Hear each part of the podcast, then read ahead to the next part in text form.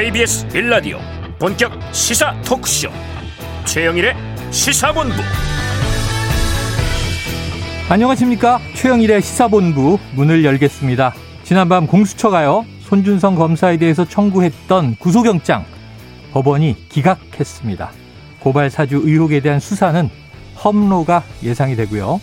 대장동 개발 관련 의혹도 연일 이어지고 있죠. 자, 이 혼탁한 뉴스와 이슈의 홍수 속에서 우리는 팩트를 잘 선별해내는 미디어 감각을 가져야 할 때인데요. 자, 중요한 기반은 균형입니다. 미디어에 대한 균형, 균형 감각이 필요한 시대다. 자, 시, 사본부의 존재 가치, 소명과 역할이 아닌가 생각을 해봅니다. 자, 어제 11.6 노태우 전 대통령의 이 사망 소식이 전해졌는데요. 유족이 공개한 유언에는 자신의 과오들에 대해 깊은 용서를 구하는 사죄가 담겨 있었습니다.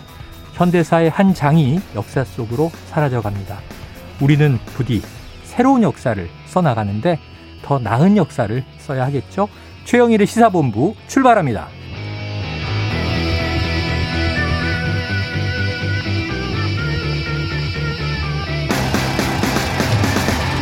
네, 1부에는요, 오늘의 핵심 뉴스를 한입에 정리해드리는 한입 뉴스 코너 기다리고 있고요. 2부 진격의 보수, 이재호 비상시국 국민회의 상임의장과 임경빈 작가와 함께 정치 현안을 다뤄보겠습니다. 10분 인터뷰는요. 고발사주 국기문란 진상규명 TF의 단장을 맡고 계신 민주당의 박주민 의원을 연결해서 손중성 검사 구속영장 기각 관련해서 이야기를 들어보겠습니다. 이어서 사건 본부도 준비되어 있습니다. 한 입에 쏙 들어가는 뉴스와 찰떡궁합인 디저트송 매일 신청 기다리고 있는데요. 오늘 뉴스에 어울리는 노래가 있으면 문자 샵 9730으로 자유롭게 보내주세요. 오늘의 디저트송으로 선정되신 분께는 별다방 커피 쿠폰 기다리고 있습니다. 많은 참여 부탁드리고요. 짧은 문자 50원, 긴 문자 100원입니다.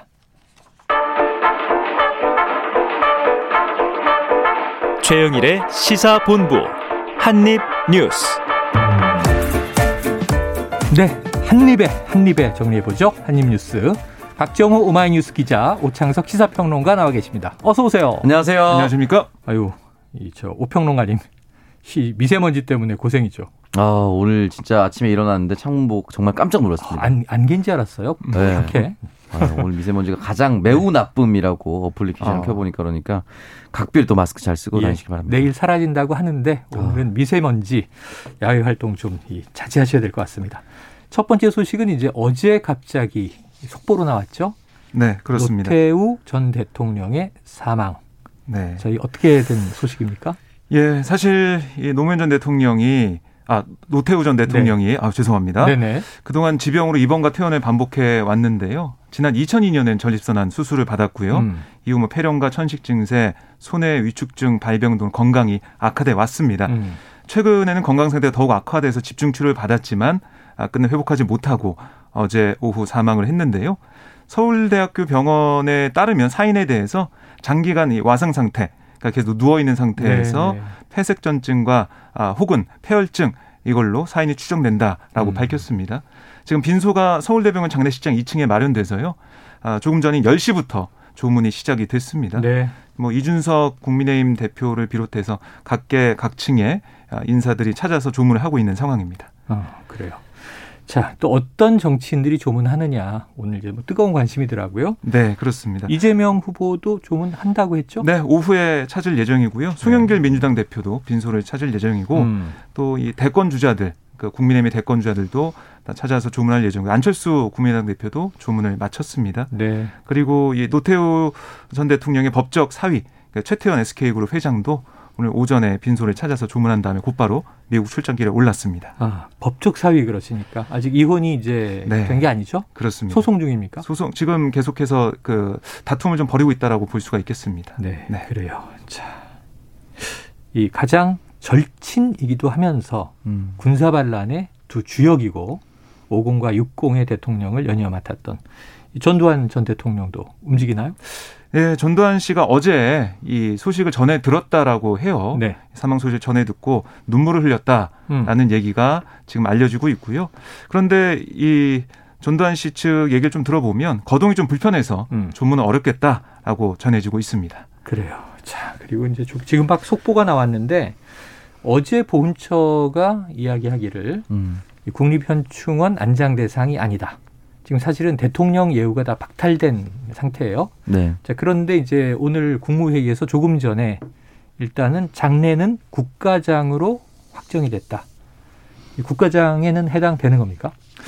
예, 그러니까 지금 보면 국가장법에 보면 2조에 전현직 대통령이나 대통령 당선인이 사망 시 음. 국가장을 치르도록 네, 돼 있습니다. 네, 명시가 네. 돼 있어요. 음.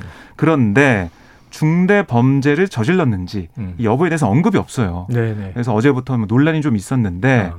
오늘 김부겸 국무총리가 국무회를 주재하면서 거기서 아, 이노 전 대통령 사망에 대해 애도를 하고 네. 묵념하는 모습을 보였고요. 그리고 곧장 국가장으로 장례를 잘 진행하겠다라고 강조했습니다.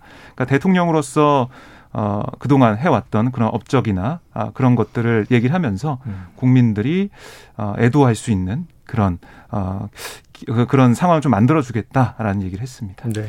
이 아마 이제 전두환 씨와 예. 노태우 전 대통령이 좀 차이가 이런 부분에서 발생한다고 볼 수가 있는 것 음. 같고요. 음. 추징금 같은 경우도 일단 노태우 전 대통령 같은 건 완납을 했었고 어, 검찰 소환에 즉시 응했습니다. 음. 즉시 응하면서 당시에 불거졌던 뭐 4,100억 원 정도의 비자금 조성에 대해서 네.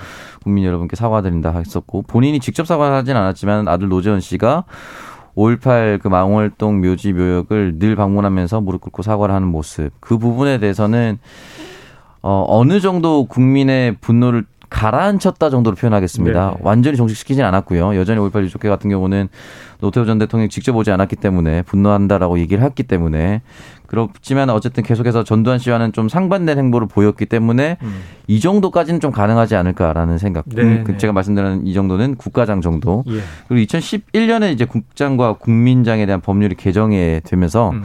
그 이전에는 박정희 전 대통령과 김대중 전 대통령 국장이었고 최규호 전 대통령과 노무현 전 대통령 국민장으로 치러졌습니다. 네. 예, 그 이후에 그 이후에 이제 돌아가신 김영삼 대통령은 국가장 그리고 노태우 전 대통령은 이제 함께 이제 국가장으로 치러질 예정인데요. 아무래도 그래서 역사가 어떻게 판단할지 모르겠지만 돌이킬 수 없는 과오는 분명히 있습니다. 네. 아, 잘못된 부분도 분명히 있고 또 그럼에도 불구하고 또 지금 현재 저희가 헌법 개정을 기준으로 공화국을 정하지 않습니까? 음. 6공화국의 첫 번째 직선제 대통령이었다. 그렇죠. 그리고 음. 뭐 친한 친구였지만 백담사로 전두환 씨를 또 유배 보내고 네. 또 차별화를 하려고 했었다라는 부분이라든지 음. 또 북방 외교라든지 중국 외교라든지 이런 부분에 있어서는 좀 돌아볼 필요도 있다라는 평가가 굉장히 많이 엇갈리고 있습니다. 네. 그렇기 때문에 국가장 정도까지는 이제 아마 정부에서는 국민들이 용인해주지 않을까라는 생각을 해서 음. 어 이렇게 결정을 내린 것 같고요. 묘지 같은 경우는 파주로 아마 갈 가능성이 매우 높습니다. 네, 음. 지금 뭐 가족들이 준비한 묘지가 있다는 얘기가 보도되기도 했어요. 네. 김부겸 총리가 이제 노태우 전 대통령 이 국가장의 장례 위원장을 맡고 네. 국가장이니까 총리가 위원장이고 음. 30일까지 이제 5일장을 하겠다라는 속보가 지금 나오고 있습니다. 그런데 이제 법정비가 좀 필요한 거 아닌가 싶은 게 네. 국가장은 치르는데 국립현충원에 안장되진 않는다. 네. 이게 좀 음. 묘하게 좀 이 엇갈리는 것 같은 느낌이에요. 네. 음. 네. 그러니까 형법상 내란죄 등의 혐의로 음. 퇴무에 이 실형을 선고받았기 때문에 음. 이 부분 때문에 현충원에 안장되지 못하는 그런 상황이 됐거든요. 네. 근데 이 내용은 또 국가장법에는 없고 네. 그런 부분을 어떻게 일치시킬 것이냐 이게 좀 앞으로 숙제로 보이는 상황이고요. 사실은 법정비보다 위법하게 집권하는 사례가 없어야 하고 그렇죠. 일단 그리고 대통령 퇴임 후에 엄중한 뭐 중범죄로 처벌받아서 음. 현충원에 들어가네 못 가네 하는 일은 음. 구설이 이제 나오지 않는 그런 역사가 만들어지길 기대해야 되겠죠. 네. 자, 그런데 5.18 관련 단체들은 좀 허탈해하고 있다. 이건 음. 어떤 이야기입니까? 그러니까 직접 뭐 사과를 하고 사죄를 했어야 되는데 그리고 음. 더 중요한 게 5.18 당시 어떤 일이 있었는지 음. 진상을 얘기해 줄 사람인데 네. 거기에 대해서는 직접적인 얘기 없이 그다음에 그 전에 썼던 회고록 내용 중에서도 자신의 과오를 인정하지 않는 그런 모습을 보였기 때문에 음. 그런 부분 좀 비판하는 모습을 보이고 있습니다. 그래요. 그래서 어제 속보가 좀 굉장히 좀 가슴에 이제 여러 가지 생각을 일으켰던 게그 음. 그 유족이 이제 공개한 위원회 네. 예, 본인이 저지른 과오들에 대해서 깊은 음. 용서를 구한다 이런 이야기가 이게 사죄일 텐데 네. 유언장에 사죄가 담겼구나 이제 이런 음. 생각을 해봤어요. 음. 자, 이렇게 이제 정리가 되는 것인가 좀 지켜봐야 될 것 같습니다. 자, 이제 일단은 뭐 이 전두환과 노태우 두 인물의 이제 차이점이 대통령 퇴임 후에 아까 언급해 주신 대로 좀 부각이 되고 네. 그런가 하면 또 이제 군사 반란에 대해서는 또 공통점이 음. 원제처럼 같이 네. 있는 상황인데 역사의 공과 평가가 어떻게 될지 지켜봐야 될 것 같습니다. 자, 이 지난 밤 사이 큰 뉴스 하나는 손준성 검사에 대해서 공수처가 쳤던 구속영장이 법원에서 기각됐다. 음. 자, 박 기자님 왜 그런 겁니까? 예, 어젯밤 10시 40분쯤 서울중앙지법에 판단이 나왔는데요. 음. 그 주요 내용은 뭐냐면 손 검사의 손준성 검사의 방어권 보장을 네. 해줘야 된다 어. 이렇게 볼 수가 있겠어요. 그러니까 손 검사가 주장했던 그 변호인 측이 주장했던 이 방어권 보장이 안 됐고 이 절차상 문제가 있다 이런 음. 부분들을 법원이 좀 받아들여 줬다라고 볼 수가 있겠습니다. 네. 그러니까 송 검사가 증거를 인멸하거나 도망할 우려가 있다고 보기 어렵다는 거고요. 또 소환 날짜를 미뤘던 송 검사 행위가 수사를 회피하기 목적 수사를 회피하기 위한 목적이었다라는 공수처의 주장 네. 그러니까 또 받아들이지 않은 거고. 음. 그러니까 여러 가지로 절차상 봤을 때 좀 무리한 그런 영장 청구 아니었느냐 음. 이런 법원의 판단이 있었던 걸로 보입니다. 그러니까 특히 이제 피의자를 조사한 다음에 구속영장을 청구를 하는데 공수처가 그러지 않은 점, 물론 체포영장이 기각되자 다시 또 이틀 만에 영장을 청구하는 이런 점, 어, 소환이 안 되니까 이렇게 영장을 청구했다라는 게 공수처의 입장이었는데 이제 아직 소명이 되지 않았습니다. 네. 자 그렇다면은 이게 무리수였다 이렇게 이제 정리할 수 있겠는데 네. 이 무리수를 뒀고 이 구속영장이 기각된 공수처 그럼 앞으로 이 고발 사주 의혹에 대한 수사에 난항을 겪지 않겠는가 이런 이제 지금 전망이 쏟아지고 있어요. 네. 고평론가님 어떻게 보세요? 기본적으로 여기서 말씀하신 난항이라면 수사가 길어질 수밖에 없다는 것이 반드시 포함될 수밖에 없는 것이죠. 음. 그러니까 기본적으로 이제 체포영장이 기각됐음에도 불구하고 사전 구속영장을 청구했을 때 이 부분에 대해서는 뭐 범죄 중대성 도주의 증 도주의 우려, 증거인멸의 우려 이 세 가지 중에 하나가 크게 부합하거나 음. 또는 그 사이에 짧았지만은 공수처가 명백한 증거를 확보해서 법원으로부터 확실한 영장 청구를 받을 수 있는 상황으로 만들어 놓았을 것이다. 네. 라는 것이 이제 중론이었고 그렇지 않다라면 기각될 것이다라고 많은 또 법조인들이 얘기를 했었거든요. 음. 근데 지금 이제 기각이 됐었기 때문에 기각이 됐기 때문에 앞으로 소환이 되지 않은 상태에서 추가적으로 조사를 할 것이 또는 증거를 확보할 것이 훨씬 더 많아졌다라고 네. 공수처 입장에서는 생각할 수밖에 없는 것이고 결과적으로 제가 어제도 말씀드렸었지만 이 사건에 대해서 김웅 의원이라든지 손준성 검사가 음. 국민의힘 대선 경선과 또는 이 날짜를 좀 지나서 출두하려고 하는 것이 아니냐라는 의심스러운 사례가 있다. 네. 의심스럽다라고 얘기를 말씀드렸었는데 지금 어쨌든 결과적으로는 11월 5일 이전에 되는 거 더 이상해졌습니다. 왜냐면 그 사이에 또 다른 증거가 음. 갑자기 나올 리가 없다라고 네. 생각이 들고 네. 만약에 그 사이에 확보가 됐으면 그 사이에 확보한 후에 음. 공수처가 아마 영장을 청구하지 않았을까라는 생각을 해볼 수밖에 없기 때문에 당분간은 이게 다시 수면 아래로 내려가서 조금 더 공수처가 보완을 많이 한 다음에 음. 움직임이 있지 않을까라는 생각이 들 수밖에 없습니다. 그러니까 어쨌든 11월 5일을 네. 맞추기 위해서 어. 좀 서두른 게 아니냐 이렇게 볼 수밖에 없을 것 같아요. 서두르고 소환 대상자들은 미루고 그렇습니다. 음. 네. 그런 상황에서 영장 기각까지 나오게 됐는데 어, 중요한 건 시점이라기보다는 이 어떤 정말 의혹이 있었고 음, 그게 음. 어떤 부분 사실이 어떤 부분 사실이 아닌지 밝히는 네. 거거든요. 공수처 입장에서도 좀 수사를 더 튼튼하게 해서 네. 어 더 견고하게 수사를 해서 나갈 수밖에 없을 것 같고요. 시점에 저 얽매이고 시점을 생각하는 시기는 지나갔다는 생각이 듭니다. 아, 그래요. 좀 지켜봐야 되겠습니다. 시간이 더 걸릴 것 같다. 이렇게 두분다 전망을 해 주셨는데 지금 법원은 뭐 11월 5일 전이냐 후냐가 중요한 게 아니라 네. 일단은 이제 이 범죄 소명 구속할 정도는 아니다. 네. 도주와 증거 인멸의 이제 가능성은 없어 보인다. 이런 것이고 그 대신 또 어제 이야기를 들어보니까 이제 법, 법원에서 이야기를 한 것 같아요. 음. 앞으로 성실하게 조사에 임하겠다. 네. 음. 그러니까 이제 조사를 계속 미루다 보니까 공수처가 여기까지 온 그렇습니다. 건데 네. 조사를 받으면 조사의 결과들이 이제 나오겠죠. 네. 김웅 의원도 이제 지금 빨리 네. 10월까지 조사를 받으시오 하는 입장이고.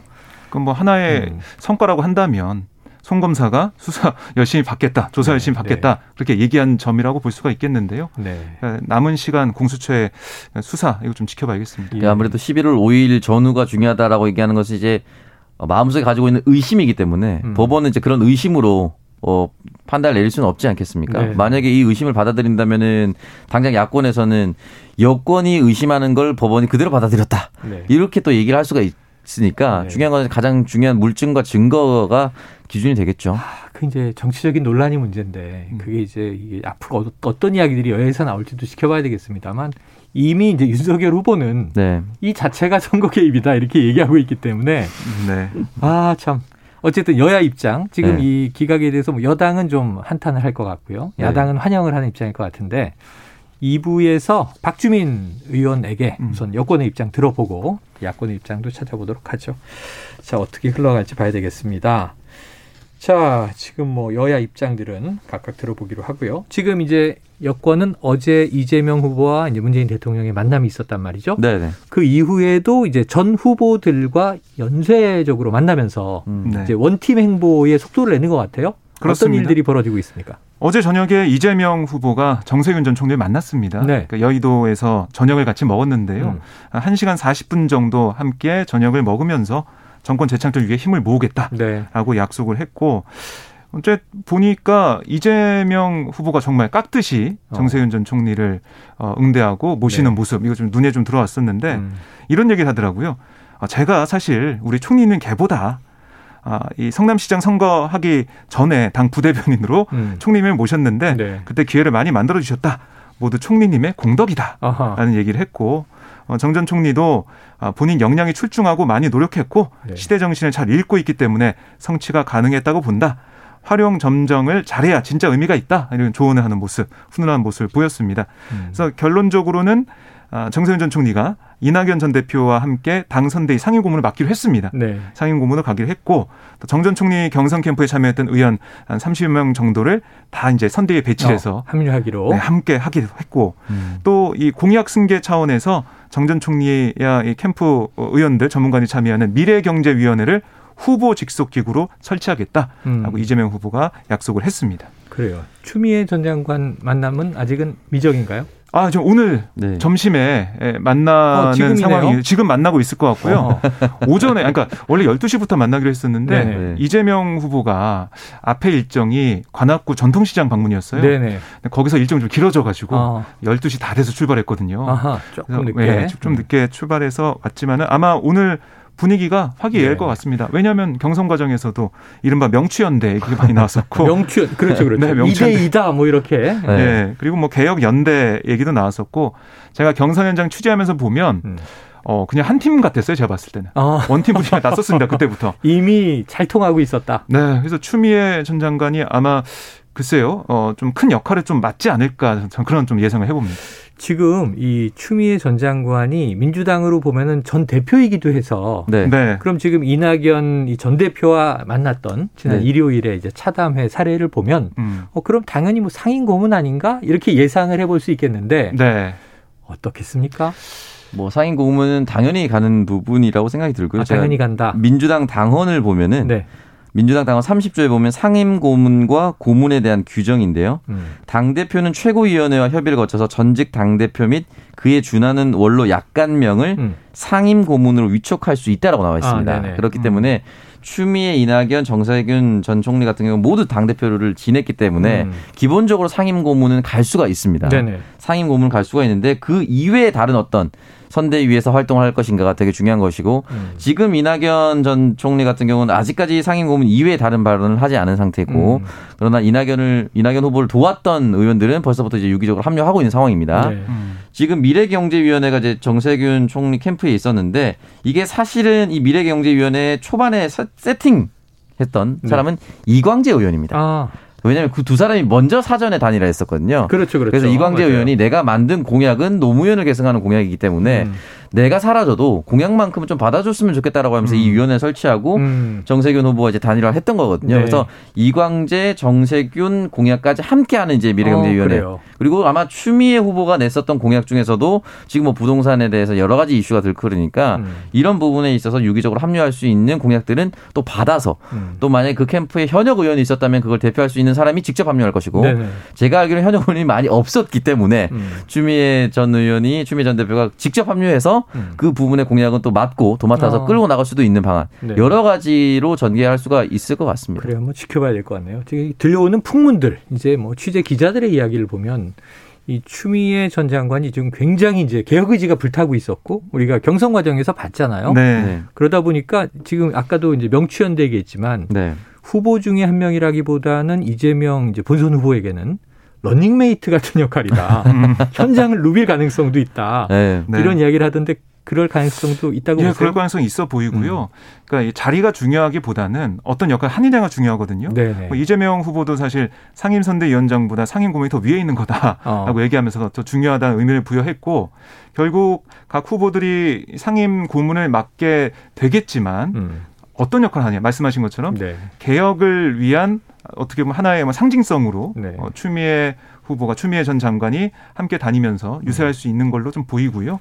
또 뭐 호남 지역이나 네. 아니면 어떤 자리에서는 이낙연 어, 전 대표가 함께 갈 수도 있는 거고 음. 그러니까 적재적소에 어떻게 어. 참여하느냐 네. 그걸 좀 봐야 될 것 같습니다. 자 다음 주 금요일이면 일주일여 남았는데 이제 국민의힘 본선 주자가 확정되잖아요. 네. 네. 만약 이제 가정적으로 윤석열 후보가 올라온다면 음. 또 추미애 전 후보는 투지가 불타오르지 않겠는가. 지금 어떤 역할을 할 것인가. 원래 이제 경선 나오면서도 이꽁 잡는 매가 되겠다 이런 네. 얘기 했단 말이에요. 음. 아 이게 점점 뭐 흥미진진하기도 하고 또 너무 과열되면 우려도 있고. 자 점심 회동 후에 어떤 또 메시지가 나오는지 어쩌면은 이 시사본부 생방 중에 나올 가능성도 네. 있습니다. 자, 지금 12시 41분 넘었는데요. 지금 교통 상황을 좀 듣고 오겠습니다. 교통정보센터의 오수미 리포터 나와주세요. 네, 이 시각 교통정보입니다. 정오를 지나면서 정체는 다소 풀렸지만 일부 구간에서 돌발의 여파로 지장을 받고 있습니다. 먼저 평택 시흥간고속도로 평택 방향으로 조암 부근에서 사고가 났는데요. 이 사고 때문에 1차로가 통제돼 있어 여파로 송산 마도부터 조암 나들목까지 8km 구간에서 정체입니다. 경부고속도로 서울 쪽으로도 오산 부근에서 사고가 일어났는데요. 5차로상에서 수습을 하면서 뒤로 밀리고 있습니다. 같은 서울 쪽 수원 일대에서 교통량이 많고 양재에서 반포 사이로도 천천히 지나갑니다. 반대 부산 가는 길로는 한남에서 서초까지와 기흥동탄에서 오산까지 느리게 이동을 하고요. 영동고속도로 강릉 쪽으로는 서창 분기점부터 월곶, 용인에서 양지터널까지 느리게 이동을 합니다. 이 밖에 서울 시내 강변북로 구리 쪽으로는 동작대교 부근 3차로에 고장난 화물차가 정차 중인데 2시간 가까이 처리가 오래 걸리면서 마포대교부터 이촌까지 정체가 이어지고 있습니다. 지금까지 KBS 교통정보센터였습니다.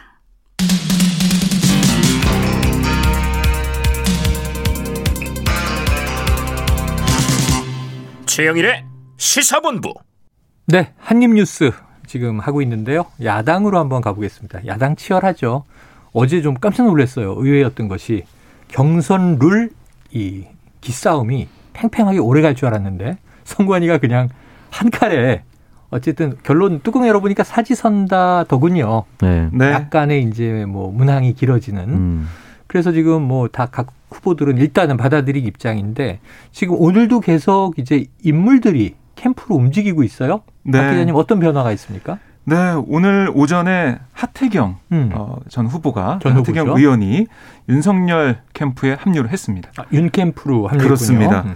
어, 이 공동선대위원장을 맡기로 했는데요. 음. 사실 좀 의외다라는 반응도 있었어요. 네네네. 왜냐하면은 윤 전 총장을 많이 또 비판하고 공세적으로 음. 어, 토론 과정에서 모습을 보였었는데 하태경 음. 의원이 이런 부분 또 왜 유승민 의원이 아니라 음. 유승민 전 의원이 아니라 윤석열 전 총장이냐. 어. 여기에 대해서 물음표를 좀 많이 찍어봤거든요. 네네. 하태경 의원이 오늘 기자회견장에 윤석열 전 총장과 함께 나타나서 네. 어, 합류를 하겠다라는 얘기를 했고 음. 어, 윤석열 전 총장은 하태경 의원이 개혁보수의 상징이다. 함께 미래 세대에 위한 정치하겠다 음. 이렇게 얘기를 했습니다. 그러면서 하태경 의원이 얘기한 건 뭐냐면 아 유승민 전 의원이나 다른 후보들 사이 좀 고민을 많이 했는데 음. 그래도 정치 개혁, 뭐 정권 교체 어, 이런 것들을 다 해낼 수 있는 사람이 윤석열 전 총장이라고 생각했다. 네네. 이렇게 얘기를 했습니다. 그러니까 경쟁력이 있는 후보다라고 평가를 한 거죠. 이런 얘기를 했고 윤석열 전 총장 입장에서도 지금 2030 세대의 지지가 좀 떨어진다. 네. 이런 분석이 좀 많이 나오고 있지 않습니까? 그걸 좀 보완해 줄 수 있는 그러니까 젊고 개혁적이고 이런 모습을 좀 하태경 어, 의원이 할 수 있겠다. 이런 음. 판단으로서 영입을 한 것으로 보입니다. 그래요. 근데 사실 뭐 충분히 예상 가능했었던 것이 네. 윤석열 후보가 전두환 씨에 대해서 뭐 정신 잘했다. 라고 얘기했었던 그 사무실이 네. 해운대갑 하태경 의원 사무실입니다. 아, 그래요. 네, 그 지역위원회 사무실이 하, 해운대갑 하태경 의원 지역구였기 때문에 예리하게 그걸 또 읽고 네. 계셨군요. 그러니까 후보가 어디를 이유 없이 돌아가는 돌아다니는 경우는 거의 없거든요. 어 근데 하태경 의원 사무실에서 나온 발언치고는 하태경 의원의 평소 소신과는 반하는 거 아닙니까? 많이 다르죠. 네. 많이 다른데 아마 이제 하태경 의원이 뭐 바른정당 출범 때도 같이 했었고 개혁적으로 보였지만은 음. 결과적으로 어디에 더 가까웠는지에 대해서는 뭐 모르겠습니다. 어쨌든 윤석열 후보가 거기서 얘기했다고 해서 하태경 의원이 시켜서 한 건 아니겠지 않겠습니까? 네. 근데 어쨌든 거기에 모인 사람들은 음. 아마 그런 걸 좀 좋아했던 지지자들이 많이 있지 않았을까? 왜냐면 거기 맞습니다라고 외쳤던 분들이 많았으니까. 네. 그랬기 때문에 어쨌든 저는 뭐 하태경 의원이 합류는 굉장히 당연시됐었고 어쨌든 홍, 홍 홍 준표 후보와 윤석열 후보의 양강 구도인데 네. 홍준표 후보와 하태경 후보는 경선 때 엄청 싸웠고 음. 심지어 경선 예비경선에서 하태경 의원이 탈락하자 하태경이 떨어지니까 너무 좋다라고 홍준표 의원이 공개적으로 얘기를 하지 않았습니까? 네. 그렇기 때문에 그쪽 캠프로 가기에는 더 가능성이 희박했기 때문에 선택지가 오히려 몇 개 없었을 거라고 봅니다. 음. 현역 의원들의 캠프 합류 비율을 보면요. 네. 뭐 윤 캠프가 워낙 압도적이기 때문에 그렇죠. 숫자 자체가 음. 그러면 이제 내부에서는 지금 뭐 당신 반 민심 반으로 결정되는 음. 본선 주자에 대해서 윤 후보의 이제 본선 지출 가능성을 높게 보니까 정치 생명을 거는 거 아니겠어요? 음. 일종의 이제 배팅처럼 이루어지고 있는데 네. 근데 그러니까 어제 홍준표 후보 저희가 인터뷰해 보니까 뭐 굉장히 지금 이 에너지가 넘치시더라고요. 홍준표 음. 후보가 이런 얘기를 했네요. 윤석열 후보에 대한 현역 의원들의 지지가 잇따르고 있는 것을 네. 의식한 듯이 당심이 민심을 이기려고 들면 대선은 망한다. 음. 이런 이야기를 했어요. 어떻게 보십니까? 어, 뭐 홍준표 의원 입장에서는 좀 모르겠습니다. 걱정이 좀 될 것 같아요. 음. 왜냐하면 그 지역구 의원들이 어떤 캠프에 간다는 건그 음. 그 지역 민심을 좀 읽고 네. 그걸 좀 파악해서 가는 거거든요. 음. 그냥 뭐 내가 좋아서 간다 이런 건 아닐 거기 때문에 어. 당심이 당심에선 좀 홍준표 의원이 좀 어려운 상황이 아닌가라는 생각이 네네. 들고 그래서 민심을 계속 강조할 수밖에 없는 게 홍준표 의원의 입장인 것 같고요. 여론조사 추이를 쭉 보면 네. 홍준표 의원님 상승세가 좀 보이고 있습니다. 네네. 그래서 그런 부분들을 강조하면서 바람이 좀 불고 있다. 이걸 좀 계속 내세울 것으로 보입니다. 자, 지금 이제 홍준표 바람이 불고 있다. 네. 오히려 또 이제 이 전두환 발언 음. 그리고 이제 개사과 논란 네. 이후에는 또 윤석열 후보는 좀 하락하고 있다, 빠지고 있다 이런 네. 얘기들이 있는데 오평님은 지금 국민의힘 판세 분석 어떻게 하고 계세요? 저는 아마 그 개사과 논란이 굉장히 크게 좀 영향을 미치고 있을 것이다라고 음. 생각이 드는 것이 여전히 일단 뭐 말씀하셨듯이 조직과 당심이 비슷하다고 보면은 당심은 민심을 이길 수 없고 민심은 또 바람을 이길 수 없다고 하는데 음. 이 바람이 어디선가 불어오고 있다는 생각이 좀 들고 네. 민주당 경선에서도 느꼈듯이 사실 전남 지역 같은 경우는 이낙연 정 총리 텃밭이었지만 음. 아주 근소한 차이로 이겼거든요. 네. 그렇기 때문에 이 부분에 대해서는 바람이었던 이재명 후보도 쉽지 않다는 걸 한 번 있었고 또 마지막 슈퍼위크 때는 모든 것이 거의 끝났다라고 생각해서 이재명 후보도 압승할 거라 생각했는데 또 완전 뒤집혀있는 결과가 또 나왔거든요. 네.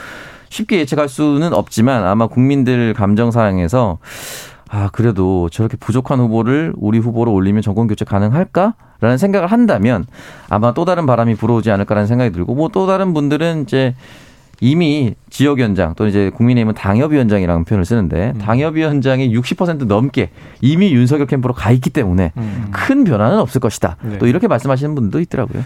그래요. 한번 지켜봐야 되겠습니다. 엊그제 뭐 이 충청권 TV 토론에는 상당히 인신공격 없이 네. 정책만 얘기하고 90분이 탁 끝났는데 음. 오늘 이제 강원 지역 TV 토론이 또 예정돼 있습니다. 네. 지금 세 번 남았죠? 그렇습니다. 다음 주 금요일에 결정이 되는데 예, 오늘 또 향방을 지켜보고 내일 이야기 나눠봐야 되겠고요. 자, 또 하나 짚어보면 이 뉴스. 아까 이 고발사주 의혹 관련해서 손준성 검사에 음. 대한 구속영장은 기각이 됐는데, 자, 이번엔 대장동 의혹 사건입니다. 이 화천대유와 하나은행의 컨소시엄. 이게 무산될 상황이었는데, 곽상도 의원이 중재한 거 아니냐 이런 의혹이 튀어나왔다고 하는데 네. 검찰 수사는 어떻게 되고 있고 이건 무슨 얘기입니까? 그러니까 검찰이 그 곽상도 의원이 대장동 개발 사업 초반부터 네. 화천대유 측에 도움을 줬다는 거예요. 그래서 그 음. 그 대가로 사후에 자신의 아들한테 곽의원 네. 아들을 네. 통해서 50억을 받았다. 이렇게 지금 보고 어, 있는 상황입니다. 퇴직금 50억 원이 네. 추징 보전이 됐잖아요. 그렇습니다. 그럼 이제 뇌물 의혹이 이제 짙다 이렇게 볼수 음. 있겠는데 관련한 네. 이야기군요. 네, 맞습니다. 그러니까 어제 전해드린 그 내용과 이어지는 음. 건데요. 지금 보면 서울중앙지검 전담수사팀이 뭐 화천대유 대주주 김만배 씨, 뭐 남욱 변호사, 정영학 회계사, 또 하나은행 관계자 등 조사하고 있는데 네. 그 결과 이렇게 결론을 좀 내리고 있다는 거고 곽 의원이 하나은행 컨소시엄 무산 위기를 막아줬다는 건데 대장동 개발 사업을 보면 당시 화천대유가 하나은행 등과 컨소시엄을 구성했지 않습니까? 음. 근데 이들 외에 또 경쟁자가 있었습니다. 음. 특히 이제 산업은행 컨소시엄 여기도 참여를 했었는데요. 여기에는 A사 관계사인 B사가 포함이 돼 있었죠. 음. 검찰은 당시 A사 최고위 관계자가 김정태 하나금융지주 회장 측에 하나은행 컨소시엄을 무산시키고 산업은행 컨소시엄에 함께하자 네. 제안했다는 정황을 포착했다는 거예요. 음. 그러니까 이렇게 되면 김만배 씨 입장에서는 이게 사업이 무산되는 거잖아요. 사업 자체가 네. 컨소시엄 네. 자체가 그래서 급하게 곽상도 의원한테 SOS를 쳤다. 이렇게 검찰은 보고 있는 겁니다. 음. 그래서 하나은행 컨소시엄이 깨지는 걸 결국 막았다. 이런 건데요. 음. 이게 뭐 보시면은 이 김정태 회장과 곽상도 의원, 김만배 씨 공통점이 있습니다. 네. 바로 성균관대 동문이거든요. 아. 음. 이런 인맥이 학연이 작용한 게 아니냐 네. 이렇게 검찰은 보고 있고 그래서 뭐 음. 계좌 동결도 시키면서 이렇게 수사를 이어가고 있는 상황이에요. 물론 곽상도 의원 측과 하나은행 측은 다 이제 부인하고 있습니다. 음. 이건 뭐 말도 안 된다 그런 일 없었다 사실이 아니다라는 입장을 보이고 있는데 검찰이 이러면 이번 주에 곽상도 의원을 피의자 신분으로 불러서 이런 의혹들을 하나하나 따져보겠다. 이렇게 좀 얘기하고 있습니다. 자, 오평론가님, 네. 지금 이게 고발 사주는 여권이 야권을 향해서 지금 음. 던지고 있는 네. 문제고 네. 대장동 의혹은 야권이 여권을 향해서 계속 이재명이 이제 주범이다, 설계자다, 음. 이 이재명 게이트다. 근데 곽상도 의원 관련해서 탈당을 했습니다만 네. 이건 지금 야권에게 조금 악재 아닌가요? 법원도 이 50억에 대해서 뇌물로서 보는 듯한 이제 뉘앙스가 나오지 네, 않았습니까? 그렇죠. 그러니까 일반적이지 않은 거잖아요. 음. 그러니까 이 부분에 대해서는 조금 더 조사를 해봐야 되겠지만은 지금까지 드러난 정황으로 봤을 때는 이재명 당시 성남시장이 뭔가 진두지휘해서 음. 공익에 손실을 끼치고 네. 본인의 사람을 어떻게 등용을 해서 본인의 돈으로 만약 예를 들어서 흔히 말하는 in my pocket을 하려고 했었던 정황은 아직까지 나오진 않았습니다. 음. 그 의심만 계속 하고 있고 그 주변에 있는 산하 기관의 사람들의 녹취나 음성만 나오고 있는 상황이거든요. 네. 근데 그와는 반대로 실질적으로 의심스러운 돈이 흘러간 부분은 계속해서 야권의 악재로만 작용할 수밖에 없거나 또는 우리가 이름만 말하면 알 것 알 법한 법조인들에서만 나온다라는 음. 생각이 들고 성균관대가 동문이라고 얘기하셔서 아 그걸 가지고 뭘 그래라고 생각하시는 분들도 있겠지만 음. 이명박 정권 초기에 고소용 내각이라고 해서 아, 네. 고려대 소망교회 영남 네. 실질적으로 그렇게 움직였거든요. 음. 별것처럼 별것처럼 안 보이는 것도 이렇게 큰 판이나 정치판이나 법조인 판에서는 그런 학맥들이 실제로 많이 움직이기도 합니다. 네. 아, 조금이라도 작은 연결고를 했으면 엮으려고 하는 부분들이 있기 때문에 이런 부분에서 성균 관대 동문이었기 때문에 무조건 잘못됐다라고 보기엔 보면 안 되지만 음. 그럼에도 불구하고 의심의 눈초리를 좀 빠르게 거두기는 어렵습니다. 네, 어쨌든 정확한 정황은 검찰의 수사에서 밝혀지기를 기대해 보면서요. 계속 다뤄보도록 하고 어, 오늘 다루지 못한 마지막 이슈 하나가 김동연 전 경제부총리가 공무원 개혁을 공약을 했고 지금 이제 신당 새로운 물결이죠. 가칭입니다만 공무원 노조는 반발하고 있다. 네. 이런 소식인데 이건 내일 좀 다뤄보면 좋을 것 같습니다. 자, 오늘 한입 뉴스 박정호 오마이뉴스 기자 오창석 시사평론가 수고하셨습니다. 고맙습니다. 고맙습니다. 자, 1부 마무리 디저트송이죠. 5232님 오늘 중요한 얘기를 또 짚어주셨네요. 오늘이 고 신해철님의 기일입니다. 벌써 7주기입니다. 왜 기억에는 그 세월호 참사가 나던 해 가을이었기 때문에 저도 같은 세대거든요. 아산병원 달려가서 마왕의 영정에 조문하던 기억이 나는데 신해철의 민물장어의 꿈 들려드리고요. 이 5232님께 별다방 커피 쿠폰 보내드립니다. 입으로 돌아오겠습니다.